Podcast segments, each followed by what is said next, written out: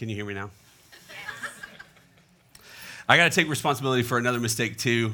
Whoever the person is who texts the announcements left an announcement out. And whenever I find them, I'm just kidding, it's me. Um, In case you're out of the loop or you've been living under a rock, our own Ethan and Emmy are getting married this week. We're super excited about that. You guys can give them a hand.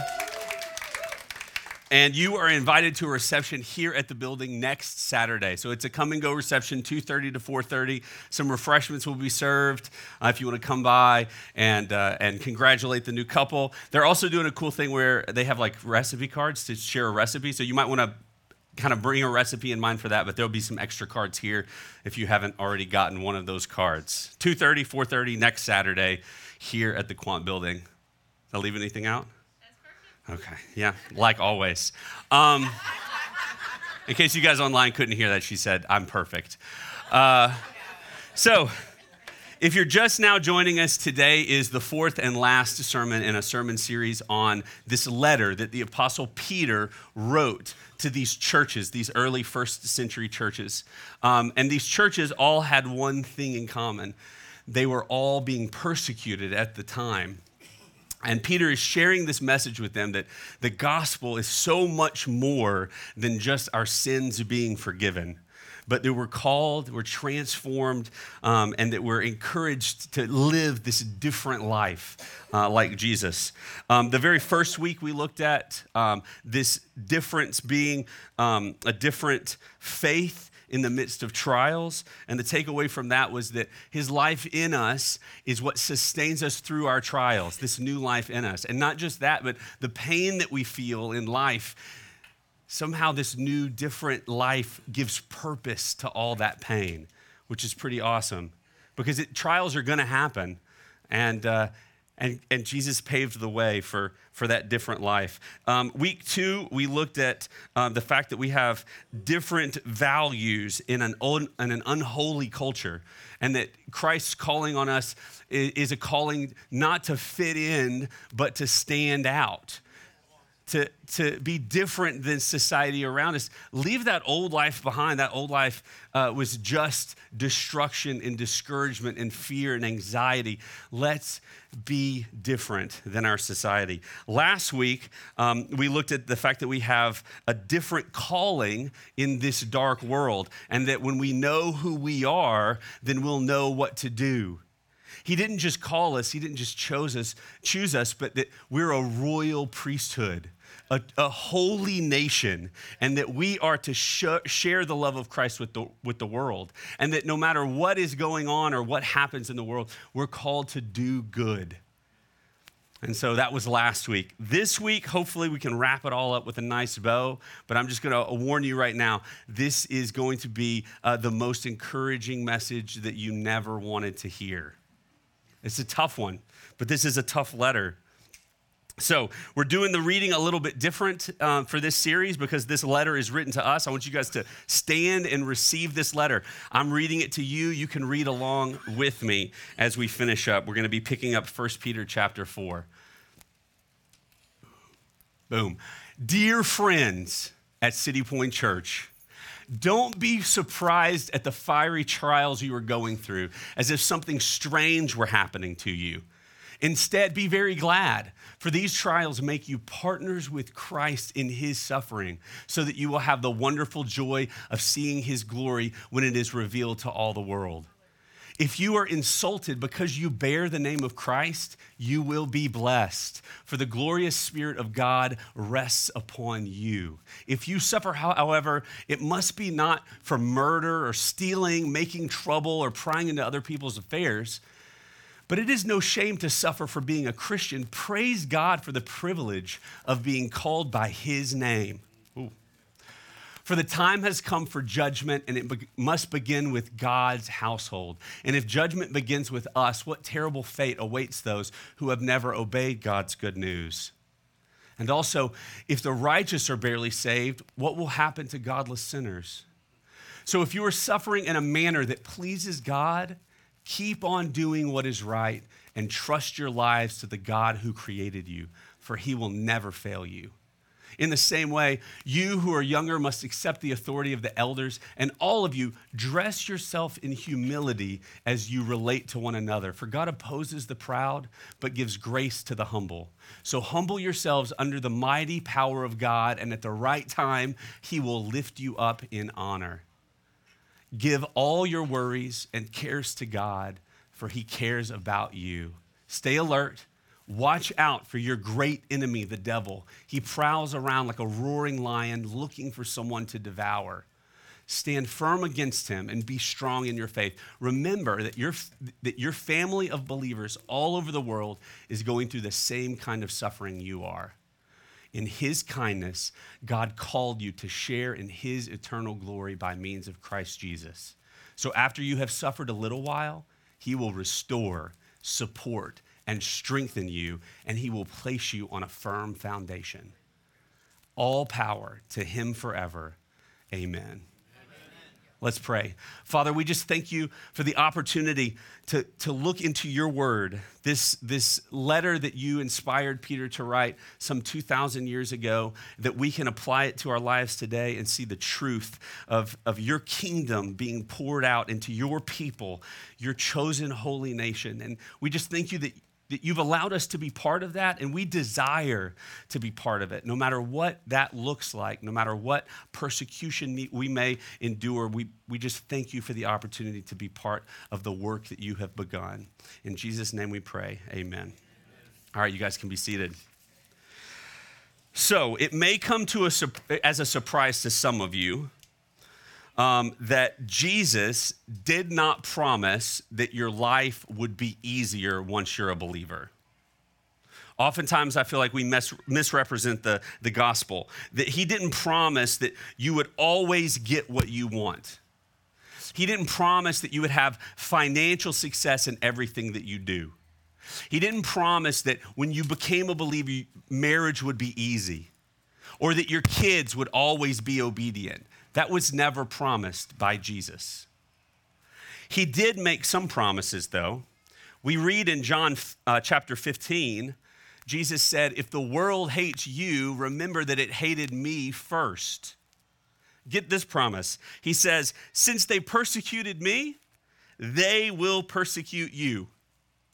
That's a promise from Jesus. I'm telling you guys, this is going to be the, the most encouraging message that you never wanted to hear. If you live on the world's terms, the world will love you. But if you live different, it will hate you. And why should we be expected to be treated any differently than the person that we desire most to be like?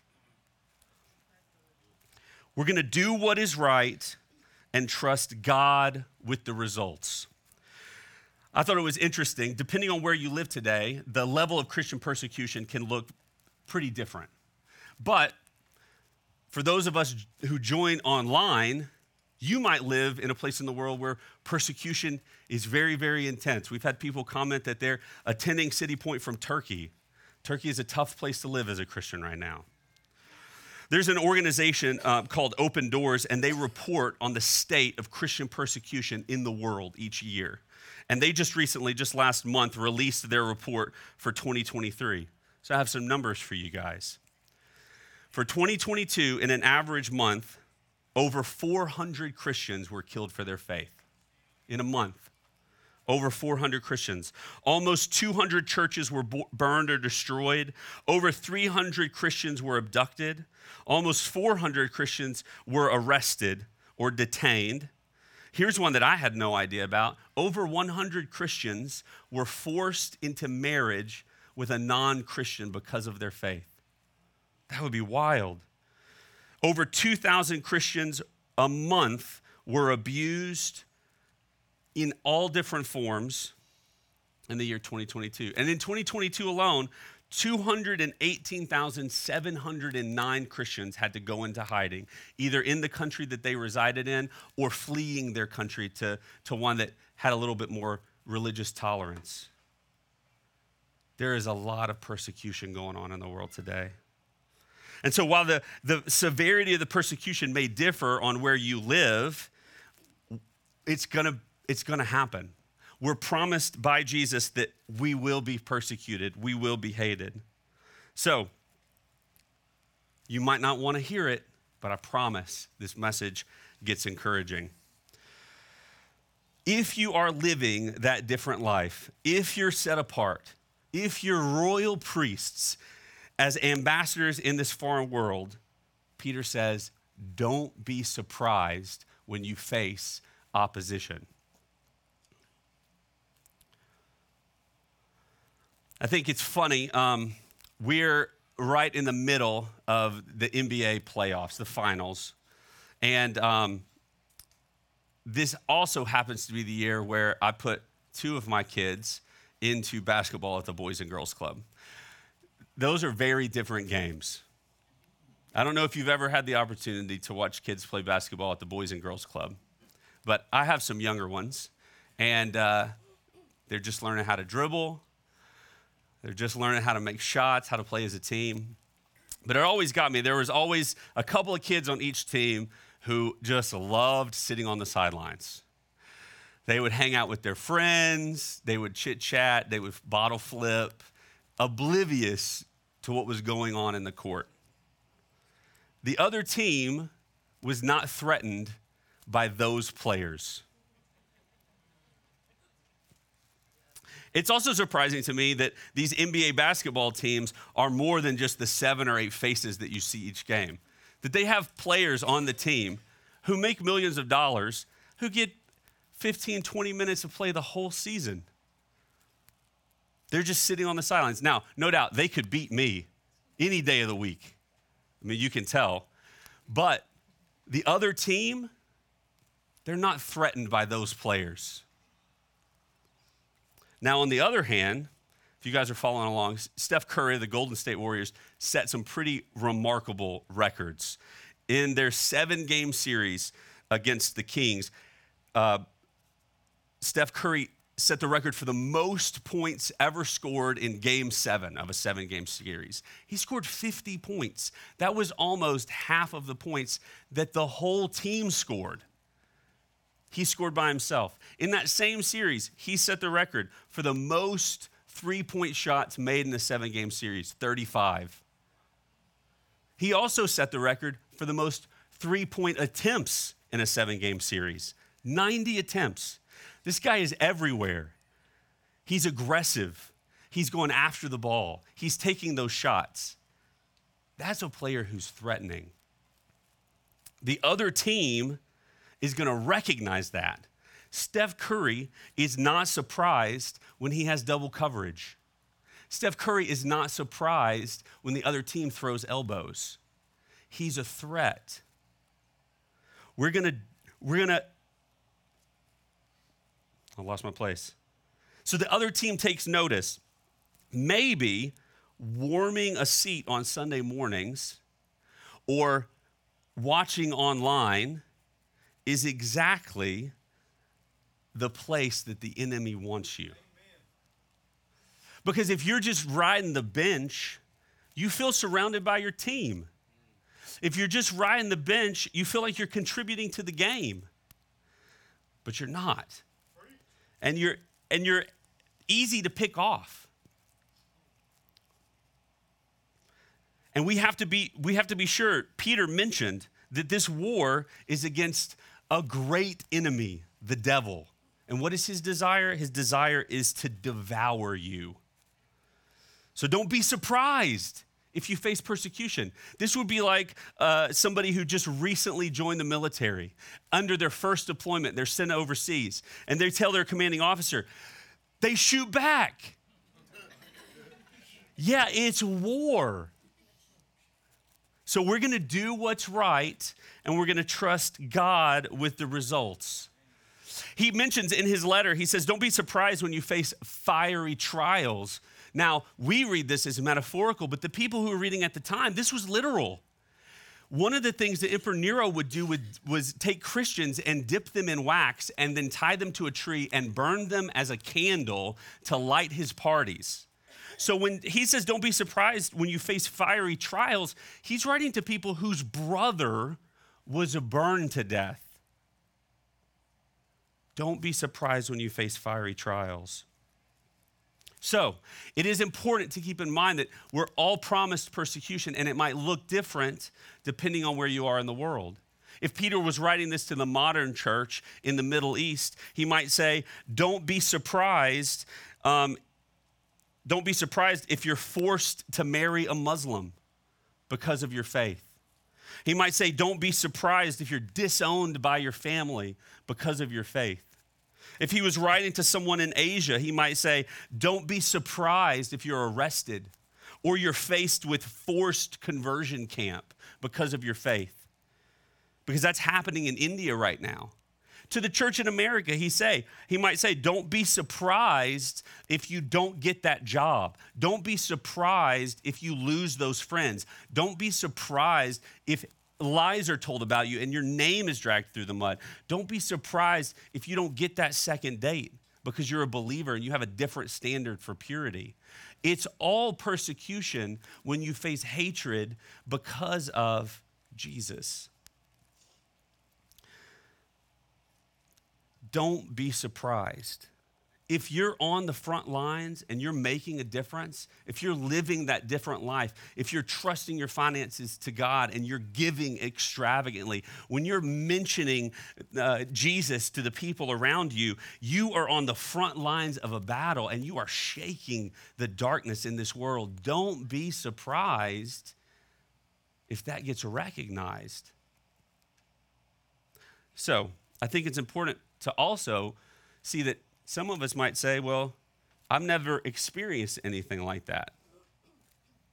And we do have a blessing, a huge blessing to live in a country whose founding fathers established some kind of religious freedom, that we have laws against just going into somebody's house and murdering them. But you might say, I've never really experienced anything like that. And I think we need to recognize that our culture is persuasive and it's convincing us that we need to pursue comfort. We prioritize comfort at all costs, avoiding that opposition, that awkward situation. Um, doesn't, doesn't feel good to talk about religion, so we avoid it. We seek out comfort. In fact, I think many of us in the church have misused what Paul wrote in his letter to the Corinthians. The first one that he wrote, he said, I have become all things to all people that by all means I might save some. That's a great verse.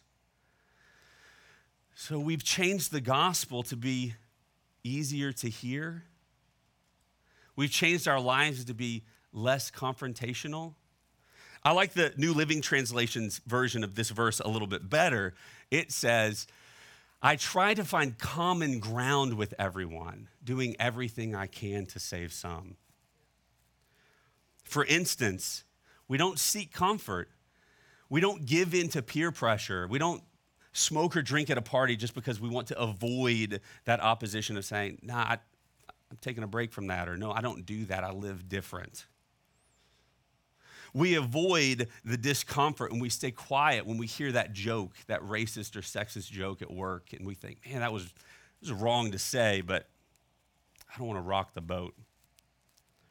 This pursuit of comfort has become so ingrained in us that we forget the importance of standing up for what's right, for speaking out truth in love. So we're called to do what's right and trust God with the results. Here's a sobering thought. Maybe my life is comfortable and I don't um, experience persecution because I'm not a threat to the devil. Just think about that for a second. Maybe, maybe being a Christian in America is easy because the forces of evil don't consider this church a threat. So to clarify, I think it's good to kind of put a little bit of application. I'm going to talk about these two, two different cycles that you can live your life. I want to thank Pastor Craig and Life Church for putting this media together. But um, the first cycle looks something like this. Culture convinces us that the pursuit of comfort is the most important thing in life. And so because we pursue comfort, we avoid opposition. We want life to be easy. We want it to be comfortable. Don't go against the grain. Avoid opposition. What does avoiding opposition do? It's just going to weaken your faith. Or what do you stand for? Nothing. Because you're avoiding taking a stand for what you believe. And when your faith is weakened, then life becomes empty.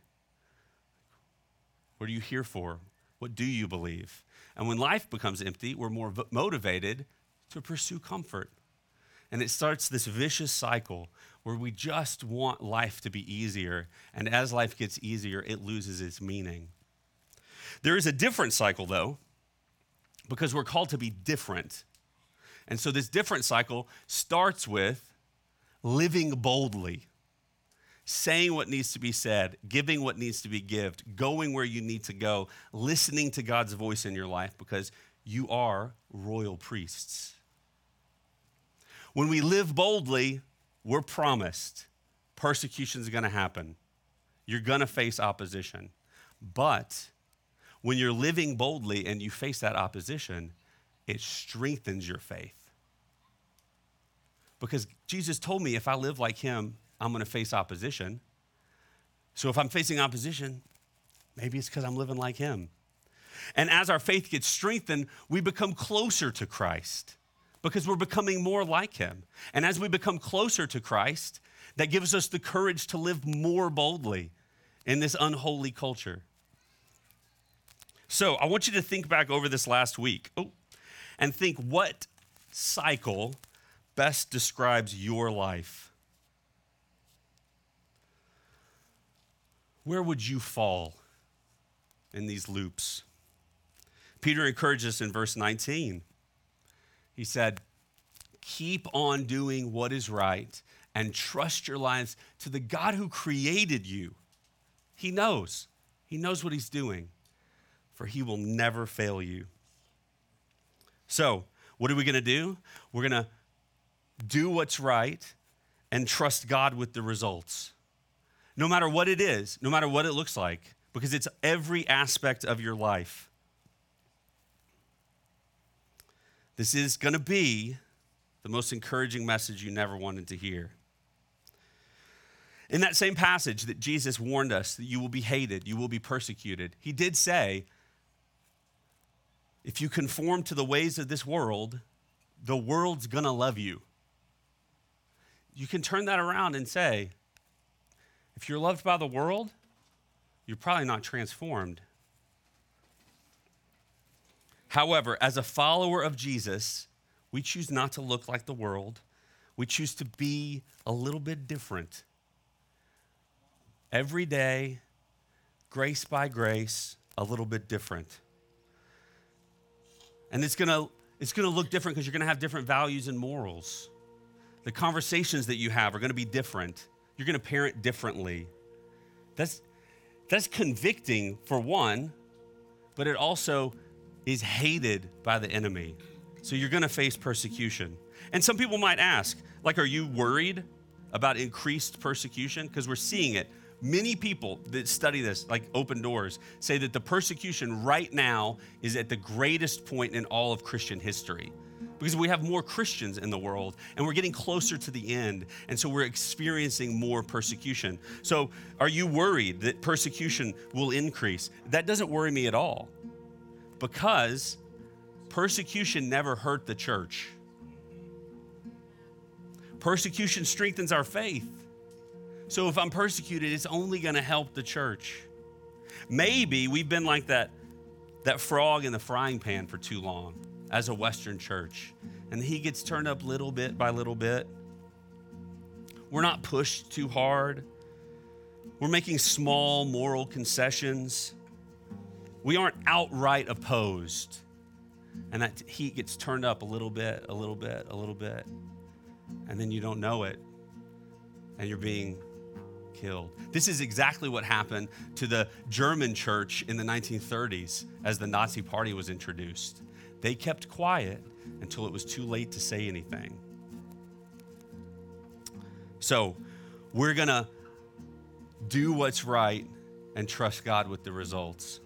I'll let you guys look at this slide one more time and just kind of think, do you try to avoid opposition? Are you that person who lives boldly? because God is calling you. He's chosen you to be different. Peter reminds us that God opposes the proud, but gives grace to the humble. And so this is all done in humility with love. But this is the encouraging part. Peter says, give all your worries and cares to God. Other translations say cast. Cast all your cares on God, for he cares for you. Peter was a fisherman. This is a fishing term. It's not like this with your cares. God doesn't want you to give your cares to him. God wants you to cast your cares on him because he cares for you. Not only did he create you, but he paid the price for your sin. And not only did he pay the price for your sin, but he invited you to take part in the transformation that he's doing to the world. So the one that knows you has planned your steps. So we're gonna do what's right and trust God with the results. After we have suffered for a little while, our God will restore, support, and strengthen us, placing us on a firm foundation. That's the promise of God to his people. That's what we can lean on and trust, his faithfulness, his goodness. After a little while, we strive for a little while to live differently, to be set apart, and then we cast our cares on God because he cares for us.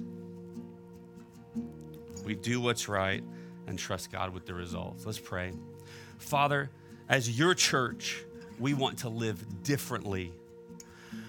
We want to be a church that is threatening to this unholy world. We want to be a church that gains the attention of our enemy, the devil, because of the, the way that we live, the boldness that we live out life, the way that we give to those that are in need, the way that we trust you with our lives, our finances, our children, our business, the way that we communicate with those around us, the goodness that we share with the world in spite of the way that we're treated. We want to be that church. And so no matter what happens, we are gonna cast our cares on you because we know that you care for us, not just as God, but that you came in human form to suffer before us so that we, though undeserving, are invited to join you in that work. And so we just pray, Father, that you make us more and more like you every day, that you give us the boldness to do what is right and the courage and the peace to trust the results to you. In Jesus' name we pray, amen. You guys stand up, let's sing together.